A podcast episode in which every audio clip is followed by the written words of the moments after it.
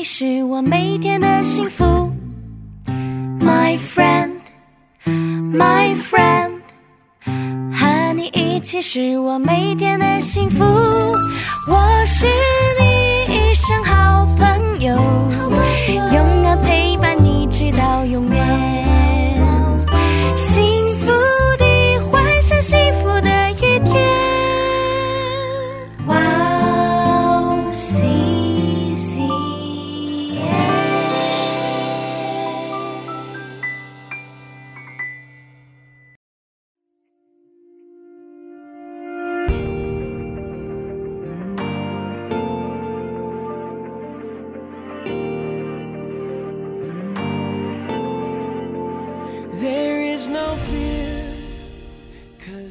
各位玩偶西线的听众朋友们，大家好！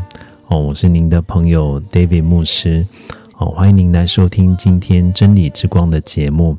哦，无论你在哪里，哦，无论你用什么方式收听今天的节目，哦，愿神的慈爱充满在你的身上，愿神的灵与你同在。哦，愿他带领你进入真理的当中，让你成为那蒙福的，让你成为那得恩宠的。阿门。今天是我们星星系列的第四个专题，那想用星星的眼光这个题目来跟听众朋友们分享。那主要的经文在哦民数记的第十三章。哦，若你手头上面有圣经的话，我鼓励你可以跟我们一起来打开哦民数记第十三章来查阅。那接下来我就为您来读哦民数记第十三章的内容。哦，我来读给各位听众朋友们听。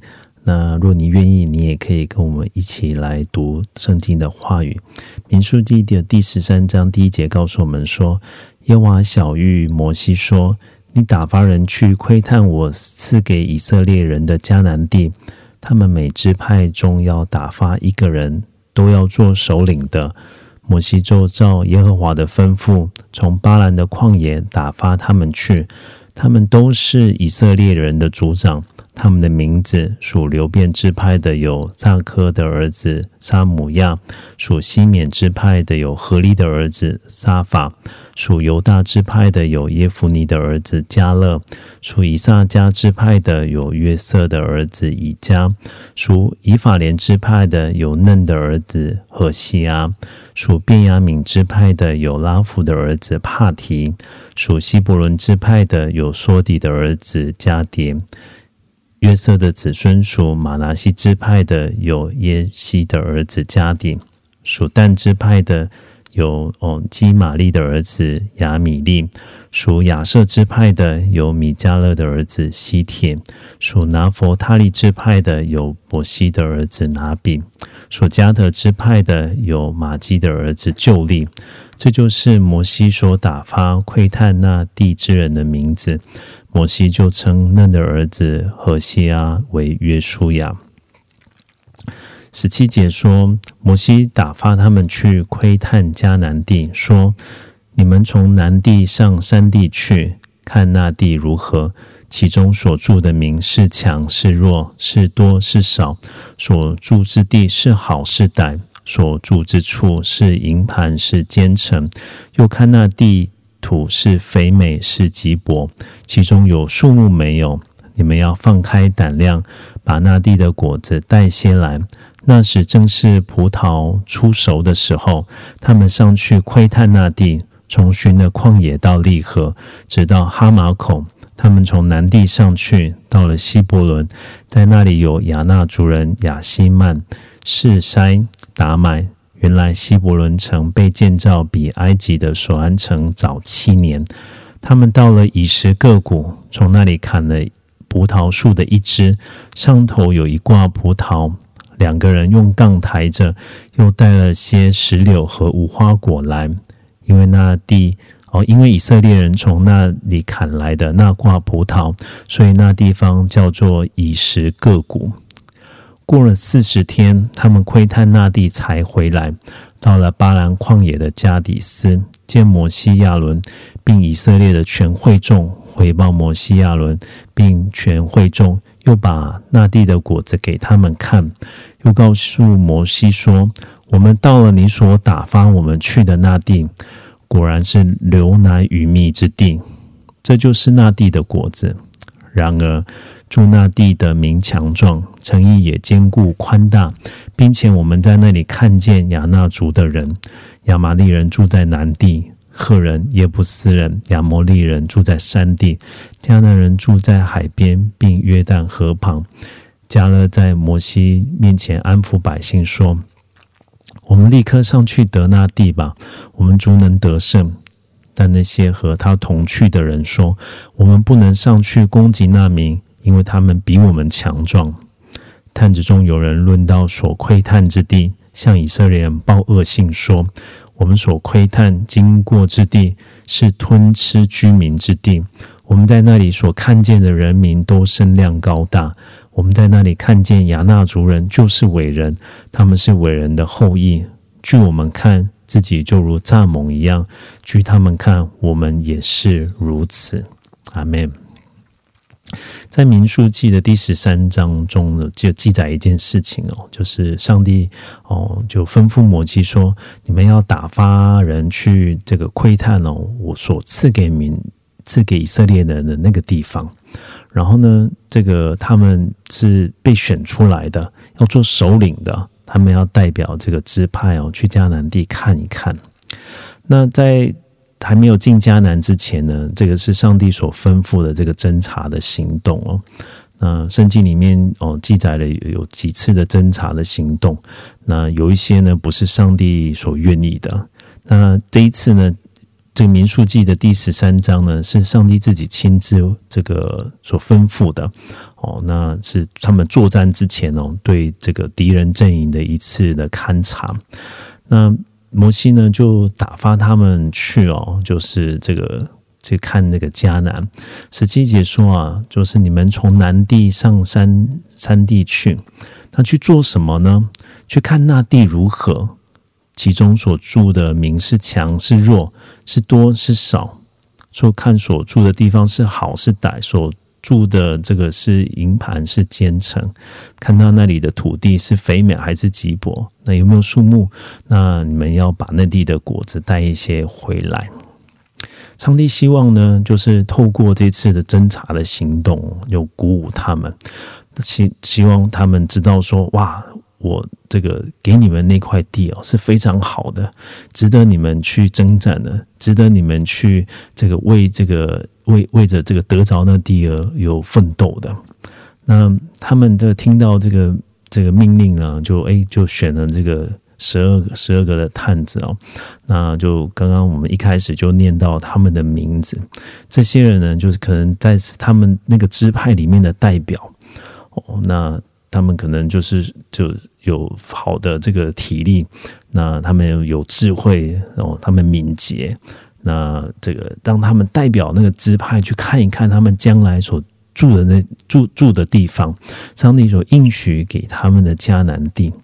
那这十二个人呢，就就出发了，他们就上去哦，就从寻圣经说了，从这个寻的旷野哦到利河，直到哈马孔。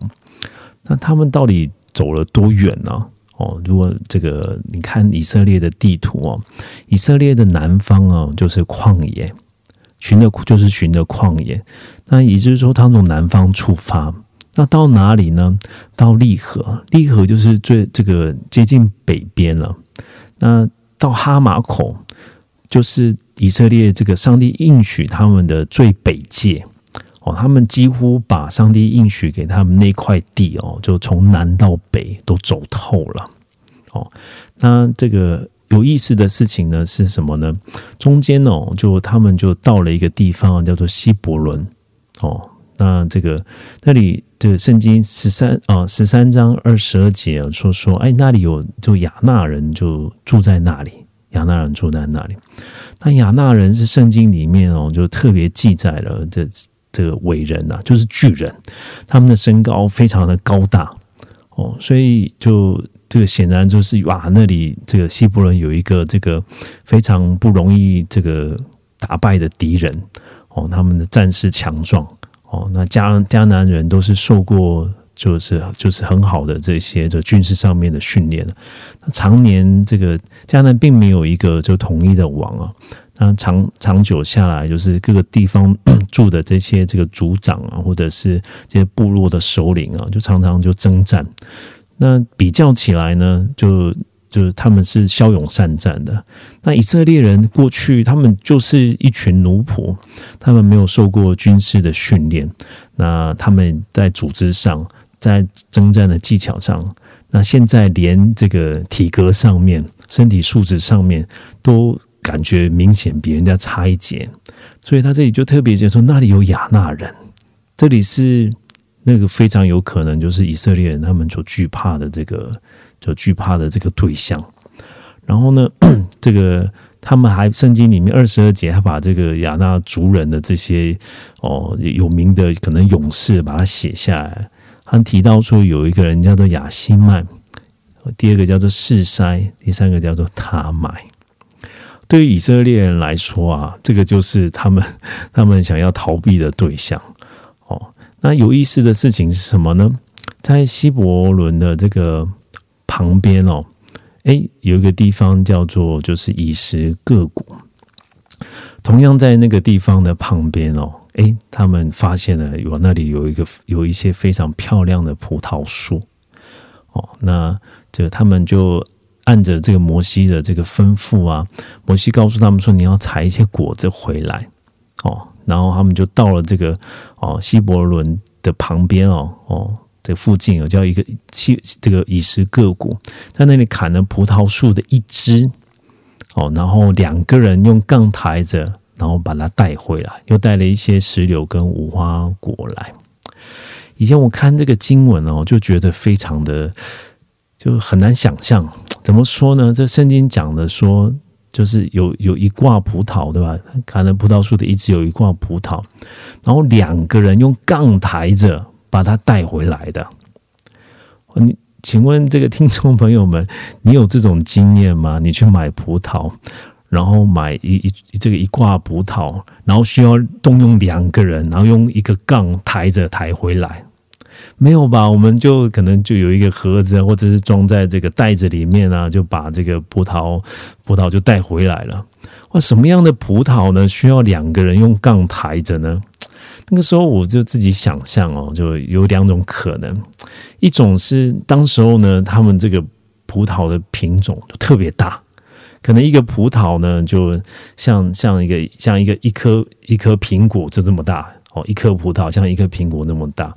那就有可能了，就很重，对吧？就这么一一串葡萄，这这么多的这个这个葡萄在上面，那加起来就大的葡萄这么大，加起来就很重了。我在网络上找到一个照片哦，就是看到的，哎，就就有人种出那个非常大颗的葡萄，它那个葡萄呢，不像就是我们我们的是可能 就是我们几个指头的。指指节的这个大小，那个几颗葡萄，那个葡萄很大哦，几颗葡萄看起来哦哦就很像快要像鸡蛋的那个大小，因这个好像有一点可能，对不对？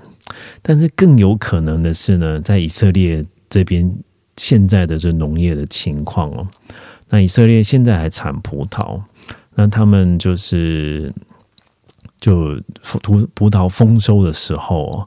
那我有看到，就是有人就把他的这个种的葡萄的照片就拍出来哦。那葡萄不是很大，但是呢，非常的密集。那一串上面结实累累哦，那这个快要比人这样子高的这个葡萄哇！我就看到这样的照片，我就觉得惊讶哇！真的哦，一串葡萄可能需要两个人抬啊。因为上面的这个葡萄啊，哇，密密麻麻的哦，然后这个结石累累啊，哦，一大串比人还要比人还要高，那这样的葡萄就需是需要两个人来抬着。那圣经里面呢，就就把这个事情就特别就把它特别就记下来了。上帝为什么要让他们把这个葡萄带回来呢？很，我我觉得很重要的一件事情是，上帝想要让他们知道，我给你的那个地方是非常好的地方。你尝一尝那里那里长出来的葡萄又多又甜美，这里将来是你可以居住的地方，在这里将来是你可以安身立业的地方。在民数记的第十三章二十七节哦，他们这个提到说哦，就是这个他们就把这个带回来哦。就是二十六节讲到说，带回来，哦，就他们勘察完了，然后回来就见摩西，然后跟大家报告了。二十七节就告诉摩西说：“哇，我们到了这个你所打发我们去的那个地方啊，果然呢是流奶与蜜之地呀！你看看，这就是那地的果子。我想以色列的百姓看到那一串葡萄，不用看。”看无花果了，看到那一串葡萄就惊呆了，对吧？哇，那里有这么好的收成啊！我们将来也就可以享受这些啊，我们吃的，我们喝的，哇，这个是上帝所赐这个赐福的美地长出来的这个果子啊。那流奶与蜜哦，这四个字哦，被形容上帝所应许的那块地，流着奶哦跟蜜。以前我听过一位牧师分享，我觉得他的这个解释哦非常的好清楚哦，就也跟弟兄姐姐妹们分享。他说啊，这个奶呢是动物的精华，蜜呢是植物的精华，所以代表一件事情啊。上帝说那里啊，哦，这个是植物也这个茂盛，动物哦也壮硕。哦，那里是动植动植物哦，都是这个非常的这个哦昌盛啊，然后这个得祝福的地，那里不是贫瘠的，那里不是荒凉的，那里不是这个没有人要的这个没有人要去的这个恶地啊，那里是流着奶与蜜的地方啊。上帝说：“我要把那样好的地方，我要给你。”那神希望就。眺望他们的信心，让他们知道说，我们要为着我们将来的这个这个上这个将来的安安居立业的地方哦，带着信心和勇气前进到迦南。那这个这个是上帝期待的反应，对吧？是非常可惜啊，是之后发生的事情。二十八节。探子呢，就二十七节，这探子讲完他们的报告所看的这个内容哦，二十八节就说了一句话，说：“然而，这个然而呢，是他们心中的一个这个这个恐惧。对对对，那个地方非常好，但是，但是什么呢？二十八节说：然而住在那地的民强壮，诚意又坚固，也宽大。”而且我们在那里看见亚纳族的人呢，哇，就是意思就是说，那里有这么多人，这个住在那里，然后呢，这个又有一又有亚纳族这样的巨人就站在那里，我们怎么能够赢呢？并且二十九节说什么呢？他说亚玛利人在南地，赫人耶布斯人呢在山地，迦南住在海边，在河河在在河旁。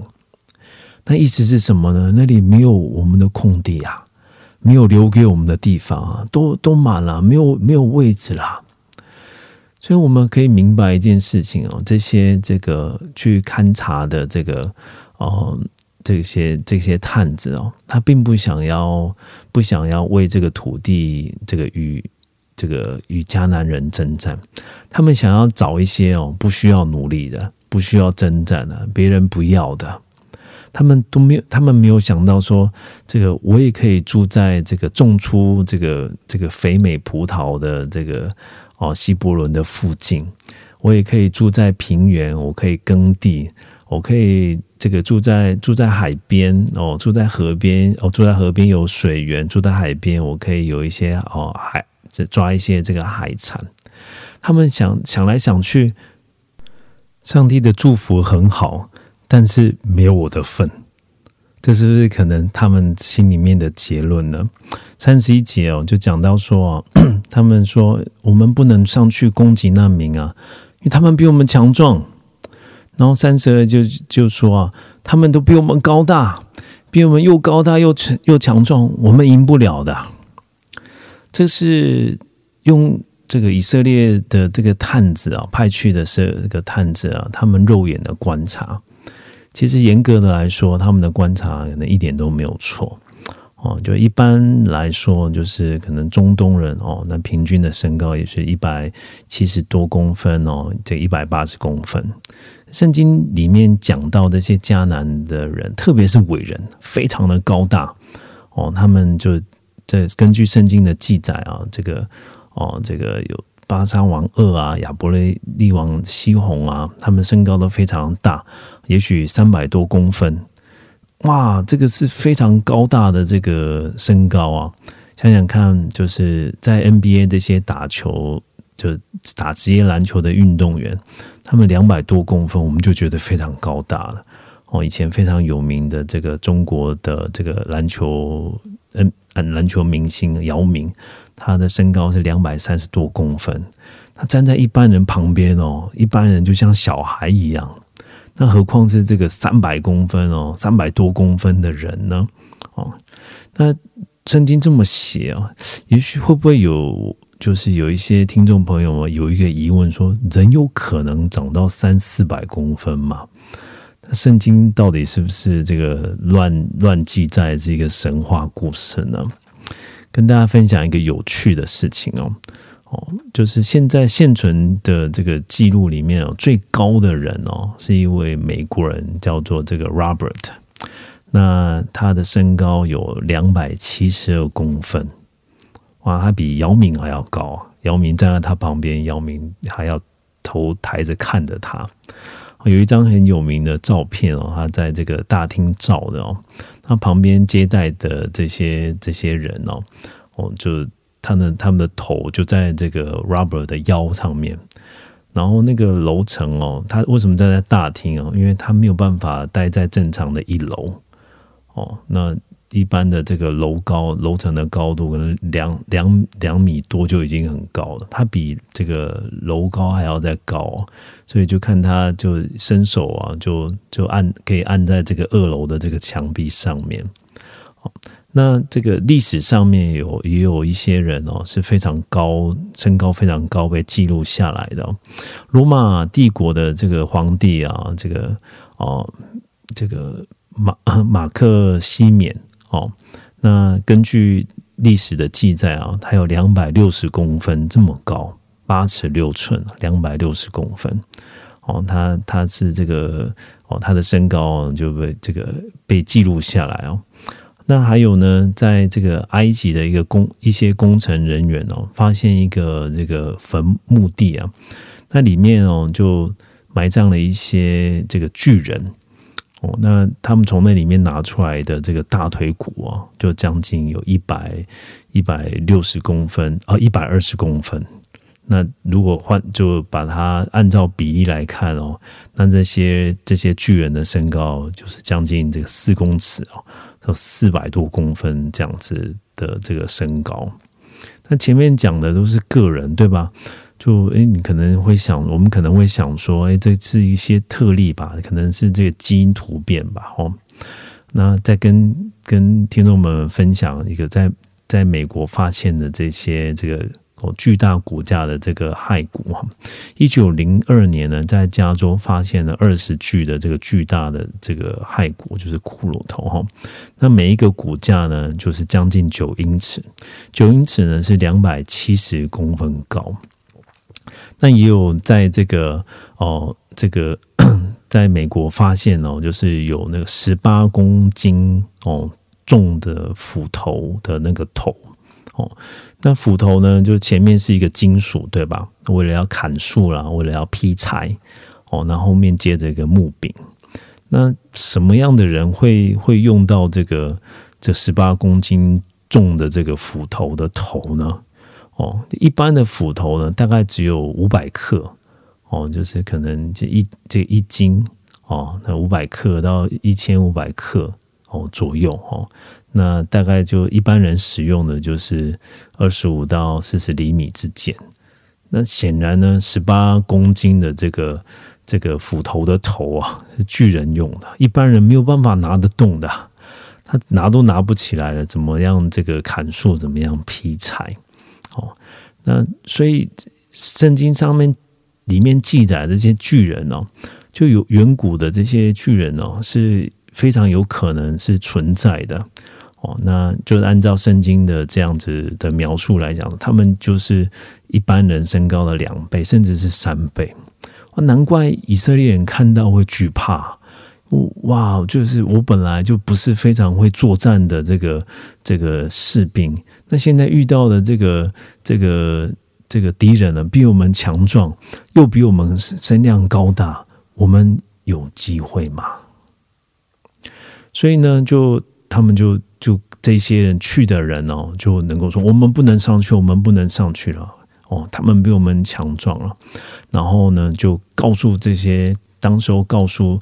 告诉这个所有的居民，他不止跟摩西摩西报告，那跟所有的人就说呢，我们所窥探经过的地方啊，是一个吞吃居民的地方。他们就下了这个这样的结论。哇，这是一个吞吃居民的地方。在这里，我们看就看见这个这些探这些探子啊，一个信心很大的转弱。原来。上帝是要让他们去看应许之地，他们就看完一圈回来之后，他们就就就认为说这不是应许之地啊！上帝要害死我们啊！这个是吞吃居民之地啊！圣经很清楚的告诉我们说，这些人报了恶信，他们有一个错误的眼光。原本是应许之地，在他们眼里却变成了吞吃居民之地。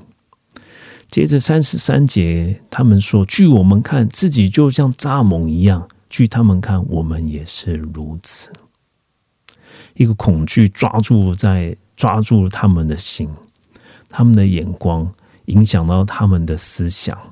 他们其实根本没有不能够明白敌人怎么看他们。可是他们自己下了一个结论，说：据我们看，自己就如蚱蜢一样，在他们的眼中，就像一个蚱蜢一样，一拍就死了。据他们看，我们也是如此。他自己看清自己，那也用错误的判断哦，来想象敌人会怎么样看待他们。这是一个眼光的败坏，这是一个不是出于信心的眼光来。看现在他所处的环境，但是有两个人，他们想的不一样。在十三章三十节说，加勒听见这个事情啊，他马上就出来，在摩西面前安抚那些百姓。他就说：“我们立刻上去得那地吧，我们足能得胜。”他说的话，他看的这个这个侦查的这个路线，跟其他的探子一模一样。加勒同样看见那些巨人，他也看见那些高大的城墙，他却做了一个跟其他探子完全不一样的判断。他说：“我们足能得胜。”他的心是激动的，因为他说：“我们立刻上去得那地吧，不是等到说我们人数这个更多了，我们的这个作战能力更强了。”哦，我们这个有百分之百的信心呢，我们再去。他说不，就是现在，我们立刻上去那地，上帝把那地给我们了，我们足能得胜。跟听众朋友们分享一件有意思的事情哦，哦，以色列这个国家呢，就是是上帝特别这个眷顾的国家，哦，他们是选民，哦，耶稣是这个犹太人。那圣经也是从犹太人那里传承下来的。我们现在所读的，那犹太人这是一个非常小的国家，以人的眼光来看哦，这个人口呢，其实就是这个哦生产力，人口呢也是资源，人口有时候也会代表着一定的财富。那人口呢？这个非常少的以色列这个国家，在只有六七百万的这个犹太人住在这个以色列。可是呢，就之前呢，Google 哦这么大的公司哦，哦这个花了十五亿的这个美元啊，那并购了这个以色列的一间小公司，那个小公司才成立了五年。如果你去这个哦以色列看哦，你会发现全世界的这个研发中心呐，都设在以色列，包括这个非常有名的这计算机处理器英特尔的海最大的海外研发中心就设在以色列。那有二十几个这个这个诺贝尔奖哦，他们的血统都是犹太人。哦，那以色列这个国家啊，犹太人这个民族到底有什么特别之处？是不是他有某一某一些的条件比其他国家更加的优越，所以才在各方面有一些很好的成就呢？我们。仔细来看一下啊，它的条件，你会我们会有非常惊讶的发现哦。它的面积哦非常小，只有欧洲的五百分之一。那它拥有的这个国土三分之二是这个沙漠，每年呢只有三十天会下雨，而且它还是这个中东唯一不产石油的国家。这个现在是环境这个气候变迁的因素哦，南部南南地的这个哦沙漠就越来越大。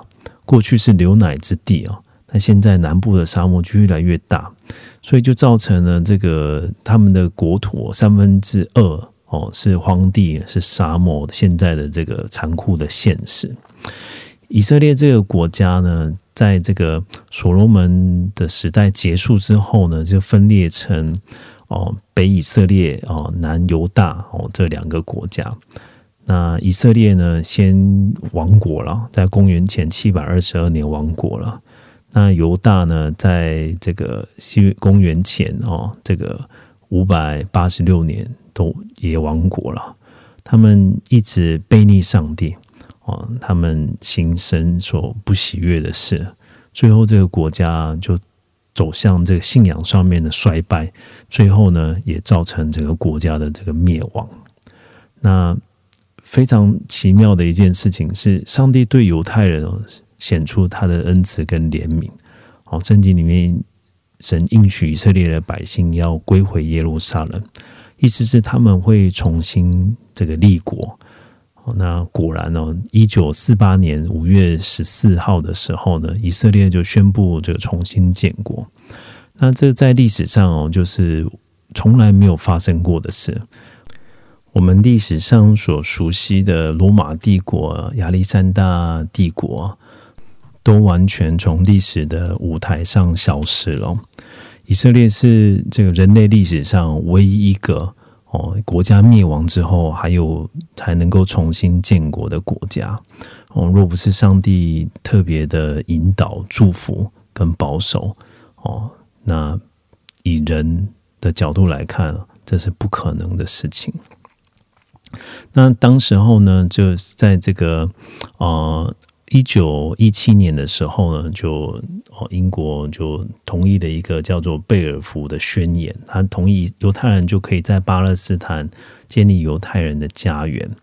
哦，那在一九三六年到一九三九年的这个当中呢，那哦，这个犹太人是在一个英英国就所托这个代为管理的巴勒斯坦区哦，在那边生活。那当时候呢，就阿拉伯人多次哦，就杀害犹犹太人。那英国人并不不不理睬这个事情哦。那多次的这个调查之后呢，这个英国人反而还认为说，哎，阿拉伯人才是这个地主啊。那犹太人是移民呢？那凭什么犹太人说这块地是属于他们的呢？那个时候呢，以色列的国父哦本古里昂哦，那他就说，哦，那时候还没有建国哈。但是他那个时候就就这个代表以色列犹太人哦，在议会那边说话。他说：“我的依据是什么呢？不是这个贝尔福宣言，或者是英国政府，而是在之前呢，这本圣经就是我的依据。我们从有民族开始就拥有这块土地。哦，在他的心目中哦，上帝的话才是他的依靠。”上帝的话才是他的这个确确据，所以当他在建国之后呢，就他他这个就鼓励就全世界占据的这些犹太人啊，就要回回去这个犹太到这个以色列这个地方哦。那这个以色列都是沙漠对吧？那怎么样让这些人回来呢？那本古里安哦，就自己做了一个示范哦，他就自己跑去沙漠里面住。那他相信哦，就是这既然是上帝所应许给他们的地方哦，他们就能够这个在里面找到需要的资源，也能够过得很好。那他在这个哦，他有一个非常有名的一句话。他说啊，这个内盖夫沙漠是整个犹太民族的庇护所之一。所以本古里昂他的这个内心里面哦，他认为这个沙漠不是死亡之地，也不是荒凉之地，这是上帝保护我们的地方。以色列人呢，就是被他的精神鼓舞，他们就开始哦，就当然政府也也也。也鼓励他们哦，在沙漠里面找资源，在沙漠里面找答案。他们要想办法从逆境当中突围。现在的以色列啊，真的很成功。他们缺雨呢，却不不缺水；他们缺油呢，却不缺电；他们缺地呢，但也不缺粮。哇！他们果然从逆境当中突围了。以色列呢，他们有农业的奇迹哦。哦，那刚刚有说过，他们每年只有三十天会下雨，对吧？那但是它是农业大国哦，它的这个生产哦，就不只是说发展了很多这个现代化的设备来采收，就是他们的农作物，他们还想尽办法能够就是生产一些这个。哦，这个过去没有办法生产的东西，西瓜如果有种过的这个听众朋友就知道，说西瓜是种地上，对吧？你需要土地，但他们没有土呢，怎么办呢？他们就在空中做西种西瓜，他们把这个做了一个棚架哦，然后让西瓜从棚架上面结这个这个这个结出果子来。这样就不需要很好很大的土地。另外呢，就这个他们他们的出出产哦乳量哦，这个世界第一的乳牛哦，他们的这个乳牛的生产乳量是全世界第一了。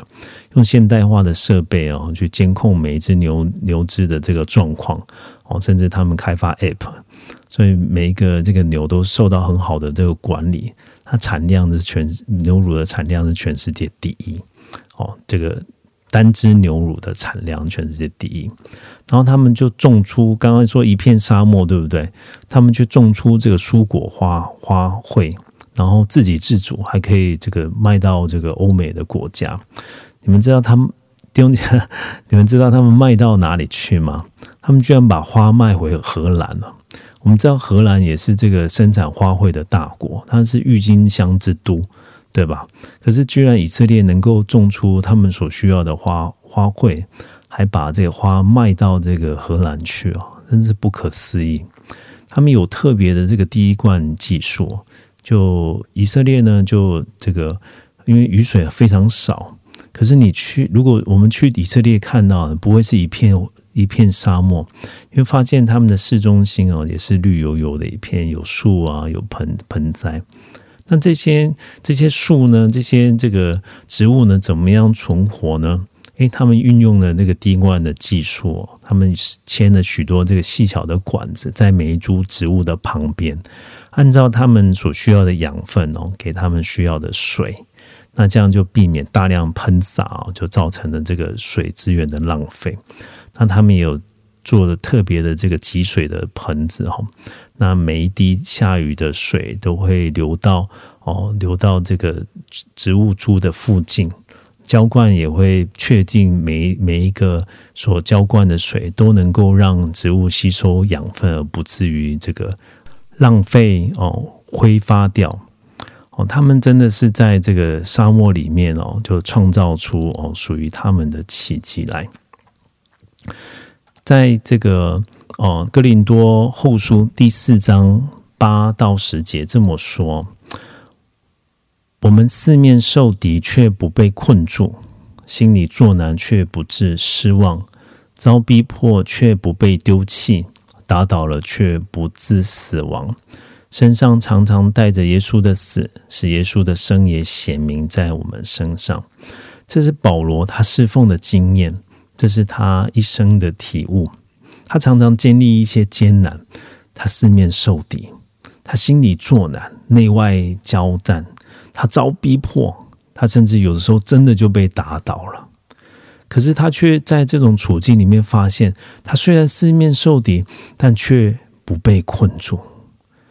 他心里头挣扎，可是神总是让他不放弃希望。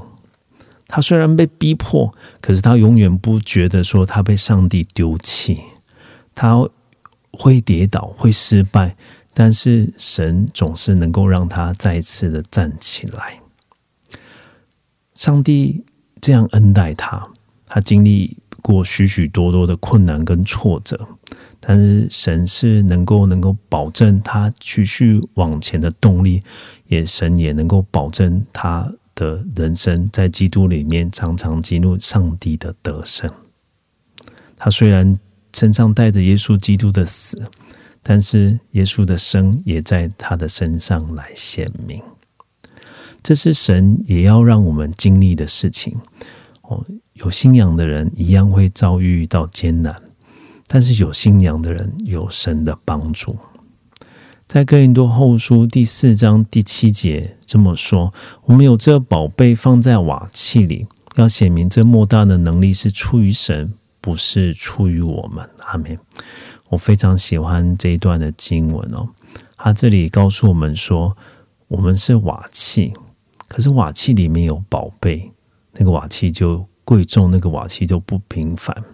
瓦器其实还是瓦器，瓦器是最便宜的器皿哦。当这个当时候就拿来拿来承承接这个哦一些一些物品的最便宜的器皿就是瓦器，它容易烧但容易破哦。那所以它的价值也最低哦，通常都是用土做的。那它没有办法长长久的持有哦，因为这个它的材质本来就不好。所以这本来是一个轻贱的东西，一个是不起眼的东西，可是里面却装了宝贝。那这个瓦器就不平凡。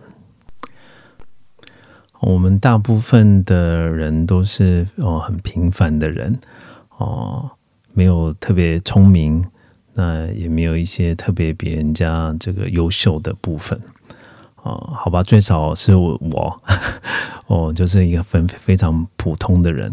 啊，如果我们听众朋友们当中有有很优秀的人，我们也感谢主，上帝要祝福你，让你成为别人的祝福。哦，我在啊，现在我是在这个念这个神学的博士班哦。那在韩国已经就很长一阵子了。那刚来韩国的时候，我就一就韩语都不会说哦，一句话也不会说。所以刚来的时候，上课连点名的时候都非常紧张啊。那怕就老师点到自己的名字，听听不懂，听不出来，然后那那堂课就变成缺席了。那上课的时候也大大部分都听不懂，但是上帝就给我一个恩典，然后就继续在这边一直读，然后越来越在各方面稍微好一点，但是就常常觉得自己很不够哦。那就这个学期哦，上课的时候呢，就是有一位同学哦，那他下课之后，他就打打电话来问我，他是一个韩国人哦，然后他打来问我的内容，我非常的惊讶。他问我什么呢？他说：“你怎么办到的？啊，这这么多的作业，你怎么做得完？那你怎么能够理解这个上课的内容？”哦，他是是新生啊，所以对这个新的学期很不适应。然后他希望就找就有有这个请教一些人，然后给他一些意见。那我我我觉得非常的惊讶，因为他为什么要问一个外国人呢？他问应问其实韩其他的韩国人，不是能够更更容易了解了解这个整个的课程啊，或者是在在专业上面的事情吗？然后我只是告诉他说，我很多东西我也是不明白，但是哦，就一段时间你会越来越好哦，那就不要放弃，你你一定也你也可以做得到。他挂完电话呢，我心里头觉得对上帝很大的感谢。我还是那个瓦器啊，我一样很平凡，但是现在哦，更多耶稣的宝贝哦，在我的心里哦，那我们就变得不一样。弟兄姐妹，我们不需要比别人更聪明，我们不需要比别人更有能力，我们也不需要哦，在某一方面比人家有更好的条件。瓦器里面只要有宝贝，就成为不平凡的瓦器，能够被上帝所使用的瓦器。哦，能够荣耀神的瓦器，阿门。在哥林多后书第四章哦，里面十三十四节这么说：，但我们既有信心哦，正如经上记着说：“我因信，所以如此说话；我们也信，所以也说话。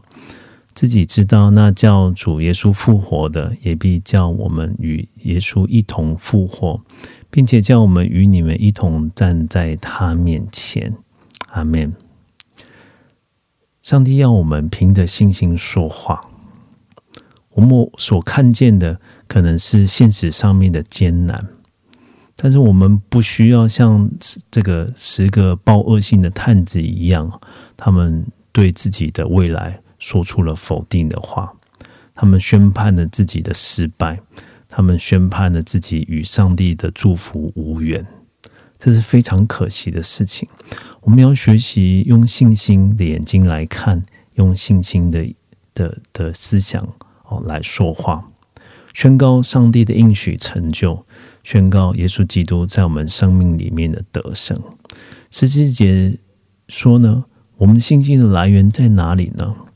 那叫主耶稣复活的。也必叫我们与耶稣一同复活。我们自己看是死的，但是基督的灵降临在我们身上的时候，那一切都改观。那死亡的要成为复活的，软弱的要成为刚强的，贫穷的要成为富足的，或，胆怯的变成勇敢的。这是上帝愿意给我们的束缚。他要我们不要凭着肉体来行事，不要凭着。肉体的眼光来判断，乃是要在信心的里面与他来同行。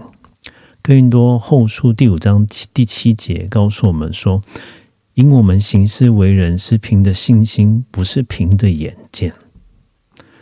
我们肉体的眼睛看见的往往是艰难，但是我们凭着信心就能够看见上帝的应许。”阿门。嗯。我在这个哦，我的母亲哦，就是爸爸妈妈现在就是居住在台湾。那他们两位都已经退休了，那没有其他的收入呢。那其其中有一个呢，成为他们的这个平常生活的一个哦很好的收入，就是哦家里面有一个车位，那这个车位哦长期以来就租给这个。别人哦，那租金呢就成为他们这个平常生活的一的一项这个收入。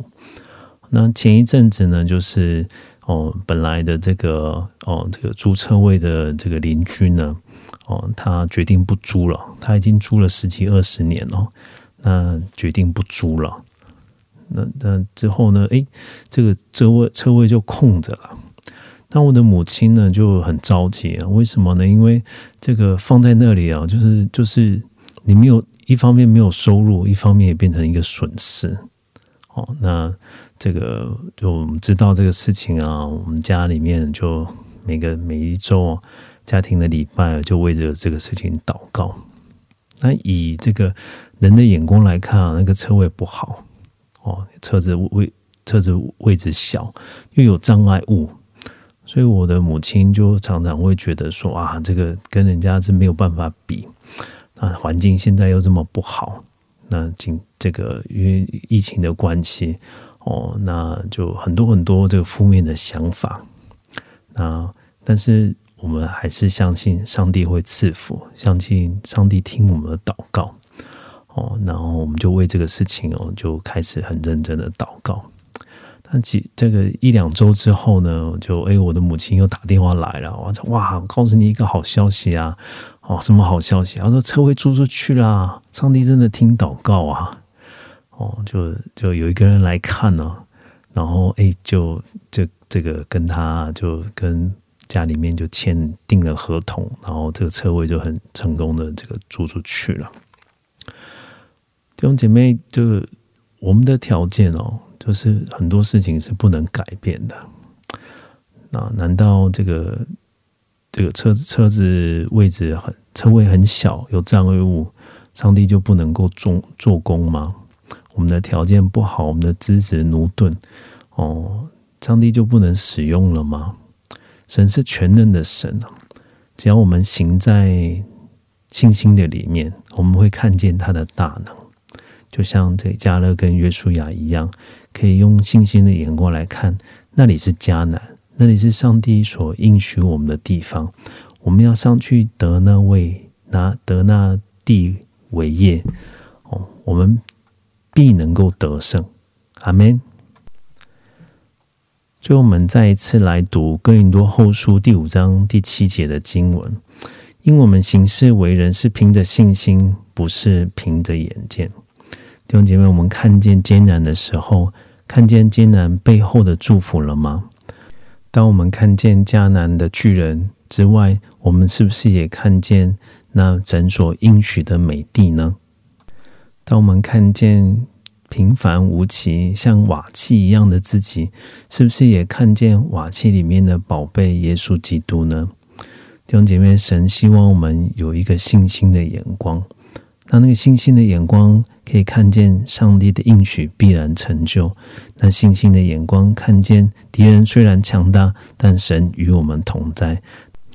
那信心的眼光让我们看见神必使我们得胜。阿门。我们来唱一首非常好听的诗歌，好，让这首诗歌成为我们的鼓励，好，让这种诗歌成为我们信心的宣告。请先不要离开哦。听完诗歌之后，我们一起来祷告。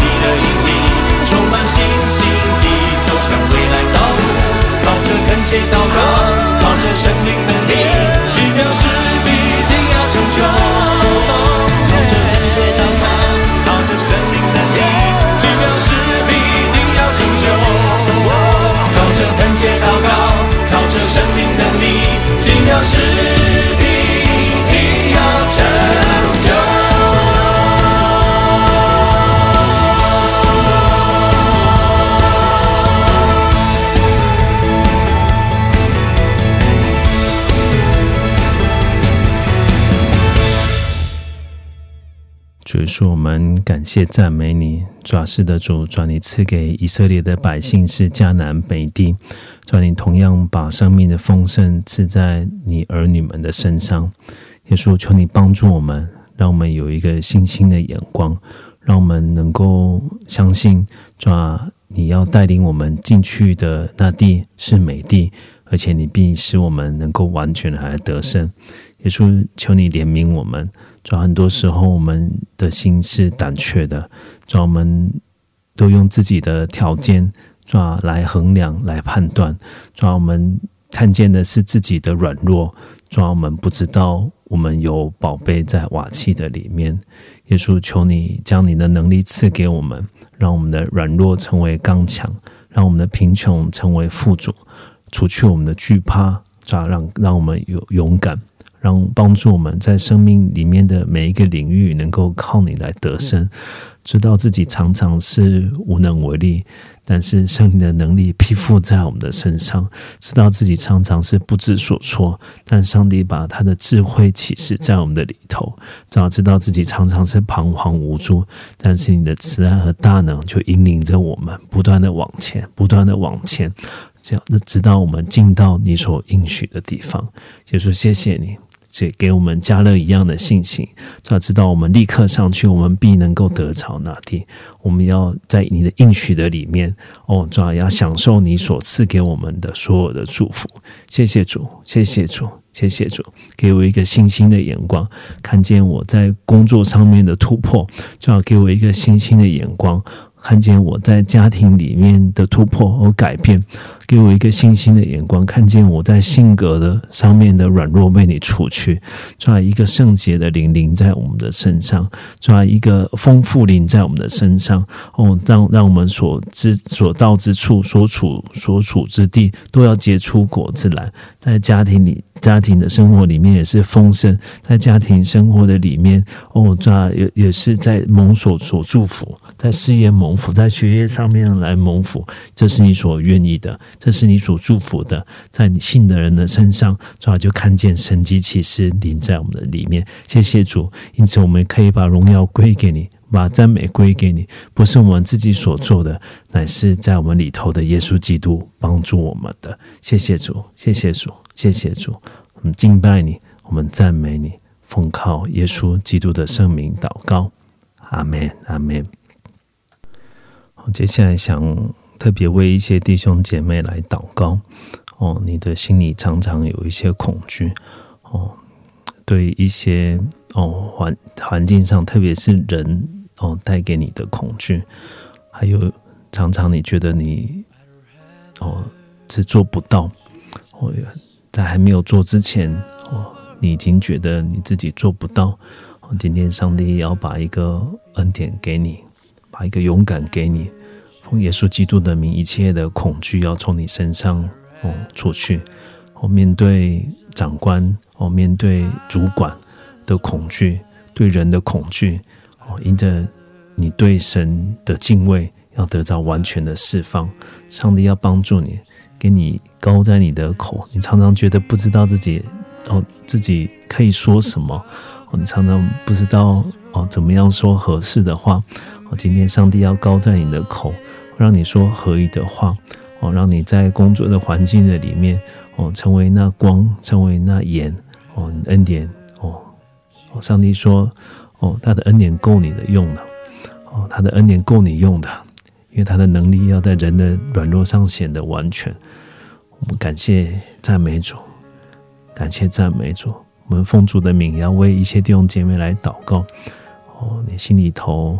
哦，对一些事情，哦，充满了惧怕，哦，对自己很没有信心，我常常觉得别人可以，但是我自己做不到。哦，有一些的挑战，你不敢尝试；哦，有一些的目标，你不敢设定。也许你过去已经失败，你不想要再尝经历到失败。上帝要给你一个恩典，给你一个信心。哦，让你再次的能够鼓起勇气来尝试。哦，不管是哦在工作上面的，哦在设立目标上面的，上帝的恩典带领你突破，上帝的恩典哦带领你进入到丰盛。哦，神与你同在。主要要还要为还要为哦，有一些弟兄姐妹，嗯哦，你在家庭里面哦，常常哦有一些哦关系上面的紧张哦，你你被责备哦，也许哦你被你被人家哦批评，耶稣知道你哦，耶稣要来保守你，保守你的。耳朵保守哦，你的心这些哦批评论断的话也不落到你的心里面哦。你要保守你的心胜过保守一切，因为一生的果效是从哦心发出的哦。让你的口常常带着柔和哦，让你的口哦能够哦说出哦说温暖的话语。很多时候哦用口伤害。有的时候用口伤害了别人，哦，心里又责备自己，哦，耶稣的保险涂抹遮盖，哦，让你心被洁净，哦，让你的心哦被医治，哦，让你能够哦从心里头付出爱，也能够从心里头接受爱，奉耶稣的名祷告，阿门。最后，我们要为有身体有疾病的弟兄姐妹来祷告。哦，求你，请你把你的手放在啊你的心，或者是你有病痛的地方。哦，耶稣为我们所受的鞭伤，哦，叫我们得着医治。哦，他为我们所受的刑罚，叫我们得着平安。哦，神愿意把一个平安喜乐的心赐给我们。也愿意把一个哦强壮哦的身健康的身体赏赐给我们，我们一起来祷告。哈利路亚！主耶稣，我们奉你的名为哦弟兄姐妹哦听听众朋友们他们的身体来祷告。耶稣，你哦，我们为一些哦常常哦因着压力哦，就身体非常紧绷哦，有时候头痛，有时候背痛哦哦。有时候睡眠能不好，非常的焦虑哦。这样的弟兄姐妹，专门把他带到你的面前来。有时候他们的情绪有很大的起伏哦哦，有有有抑郁哦，有甚至有愤怒。耶稣，你来医治医治，奉耶稣基督的名，这些哦影响情绪的愤怒的权势，奉耶稣的名完全的离开；这些抑郁的权势，奉耶稣基督的名完全的离开。所以说，让平安降临下来。降临下来，让喜乐降临下来，降临下来，要来代替悲哀，那一切的愁苦要除去，上帝的平安和喜乐要充满下来，充满下来。我们那些我心里头的忧愁，奉耶稣的名要除去，因为凡老虎担重担的，到主面前来就得着安息。上帝把安息就赐在哦弟兄姐妹的哦身上，主要奉主的名为哦有这膝膝盖的关节哦疼痛的。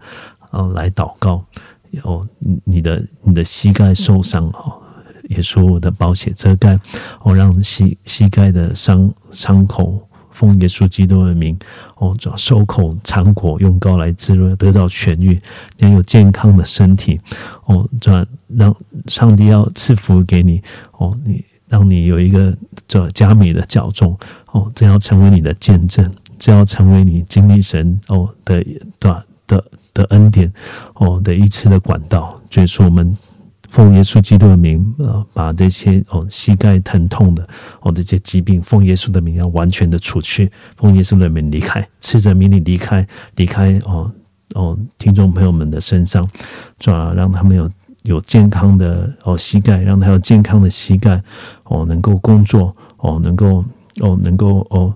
能够活动哦，能够哦来传扬你的名，就是说你的灵充满他，充满他，充满他，充满他。谢谢主，谢谢主，哈利路亚！谢谢主，谢谢主，谢谢主，谢谢主，谢谢主，哈利路亚！谢谢主，谢谢主，谢谢主。好，亲爱的主们，何等的感谢！主，你是恩典的主，主，我们依靠你就看见神迹，主，依靠你。就看见祝福，我们知道自己的平凡，也知道自己的微渺小，但是知道我们的瓦器里头有宝贝，有基督的同在，有基督的祝福。你一步一步的引导我们，祝福我们哦，进到美地，进到迦南，进到丰盛，我们就值得你的，你来夸口，是耶和华的恩典所成就的，是耶和华的祝福。谢谢主，谢谢主，我为着你今天的医治，我们感谢你；为着你今天向我们说话，我们感谢你。哦，愿把荣耀归给你，我们把赞美归给你。哦，奉靠主耶稣基督的圣名祷告，阿门，阿门，阿门。好，谢谢哦哦，各位听众朋友们今天的收听，那我们今天的节目就到这边结束。